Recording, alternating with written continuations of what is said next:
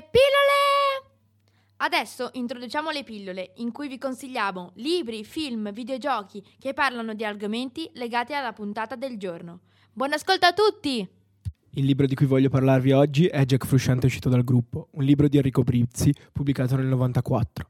La trama racconta di una storia d'amore atipica tra due adolescenti, Alex e Heidi. Il primo è un punk e la seconda è una ragazza tolocata. Grazie a questa relazione Alex inizia a vedere il mondo in, con un'altra prospettiva e comprende di dover uscire dal cerchio. Ne parliamo oggi perché lo stile di Brizzi, pieno di neologismi e termini in bolognese, permette a noi adolescenti di entrare al meglio nella testa di Alex. Personalmente lo consiglio a tutti, in quanto è una lettura leggera che può darci qualche spunto di riflessione. Un altro film di cui vorremmo parlare è 8 Mile, una pellicola del 2002 del regista Curtis Hanson. In parte è basata sulla vita del rap americano Eminem, di cui probabilmente avrete già sentito parlare. Il film racconta la vita problematica di Jim Smith Jr., anche chiamato B-Rabbit, uno dei unici ragazzi bianchi in una comunità nera che lo esclude e che riesce a trovare l'unico spiro di luce nel rap. Tra i litigi pestaggi, nelle mura domestiche e al di fuori, Jimmy riuscirà a prendersi la sua rivincita allo Shelter, un locale in cui si sfidano aspiranti rapper. Il tutto è ambientato a una periferia di Detroit, che fa nascondere la vicenda del ragazzo rendendola ancora più dolorosa di quanto già è. Il film vuole denunciare la situazione che numerosi giovani sono costretti a vivere nei bassofondi di molte città, presentandola dal punto di vista di uno di loro. Mi sento di consigliare questo film agli appassionati di hip hop e soprattutto agli amanti di Eminem per la sua interpretazione e per la canzone Lose Yourself, che si è giudicato un Oscar nel 2002. Il film di cui vi vogliamo parlare oggi ha cambiato il mio modo di pensare a livello filosofico.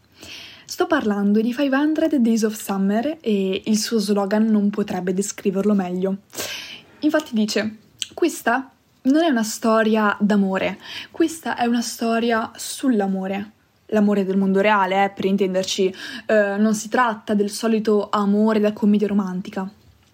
Le vicende infatti coinvolgono un ragazzo un po' inadeguato nei rapporti d'amore e cresciuto nella convinzione che non sarebbe mai stato felice finché non avesse conosciuto la cosiddetta ragazza giusta. E una ragazza, Summer, che non crede veramente nel tradizionale concetto dell'amore. I due si mm, conosceranno sul posto di lavoro e per lui sarà immediato colpo di fulmine, che tra l'altro avviene nell'iconica scena in ascensore con una famosa canzone degli Smiths in sottofondo che si chiama There is a light that never goes out.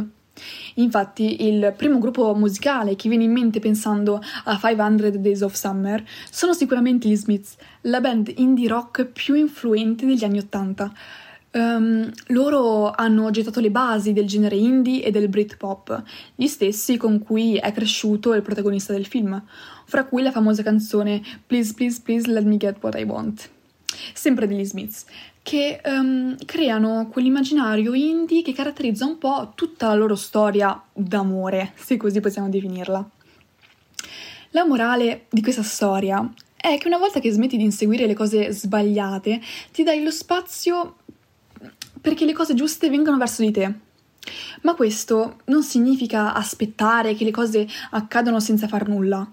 Il cosiddetto spazio serve per cogliere opportunità che si allineano con ciò che tu vuoi veramente.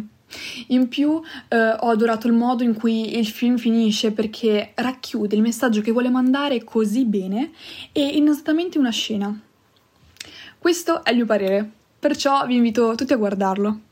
Oggi, oltre ai soliti film, vi consigliamo anche qualcosa di diverso. Il Coachella Valley Music and Arts Festival, infatti, è un festival musicale che si svolge annualmente nell'arco di due o tre giorni intorno alla fine di aprile negli Stati Uniti d'America in California.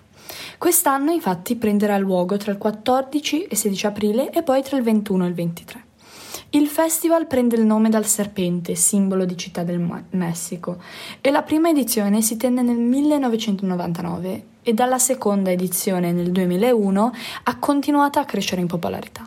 Il festival è anche noto per le numerose reunion di band sciolte da tempo che ha ospitato, per esempio le Destiny's Child con Beyoncé nel 2018. Essendo situato nel deserto del Colorado, la maggior parte del pubblico ci fa camping e si organizza in gruppo per una tenda o un camper, aiutando a farlo diventare proprio un'esperienza. Però, data la posizione, le temperature registrate al festival hanno variato dai 6 fino ai 41 gradi, quindi se avete intenzione di andarci vi consiglio di portarvi sia vesti- estivi che invernali. Oltre alla musica, il Coachella presenta diverse mostre artistiche, come installazioni e sculture con diverse mostre interattive. Il Coachella è il secondo festival al mondo come richiesta di biglietti, superato solamente dal Tomorrowland. E come fu citato da Katy Perry, la lista d'artisti presenta sempre il meglio dell'anno per il resto dell'anno. L'anno scorso infatti si potevano vedere grandi nomi come Harry Styles, Billie Eilish e The Weeknd e quest'anno si esibiranno Bad Bunny, Blackpink e Frank Ocean per citare i più conosciuti, con moltissimi art- altri musicisti più underground e mostre artistiche molto interessanti. L'esperienza in sé deve essere meravigliosa, quindi se riuscite a prendere i biglietti per questo bellissimo festival fateci sapere.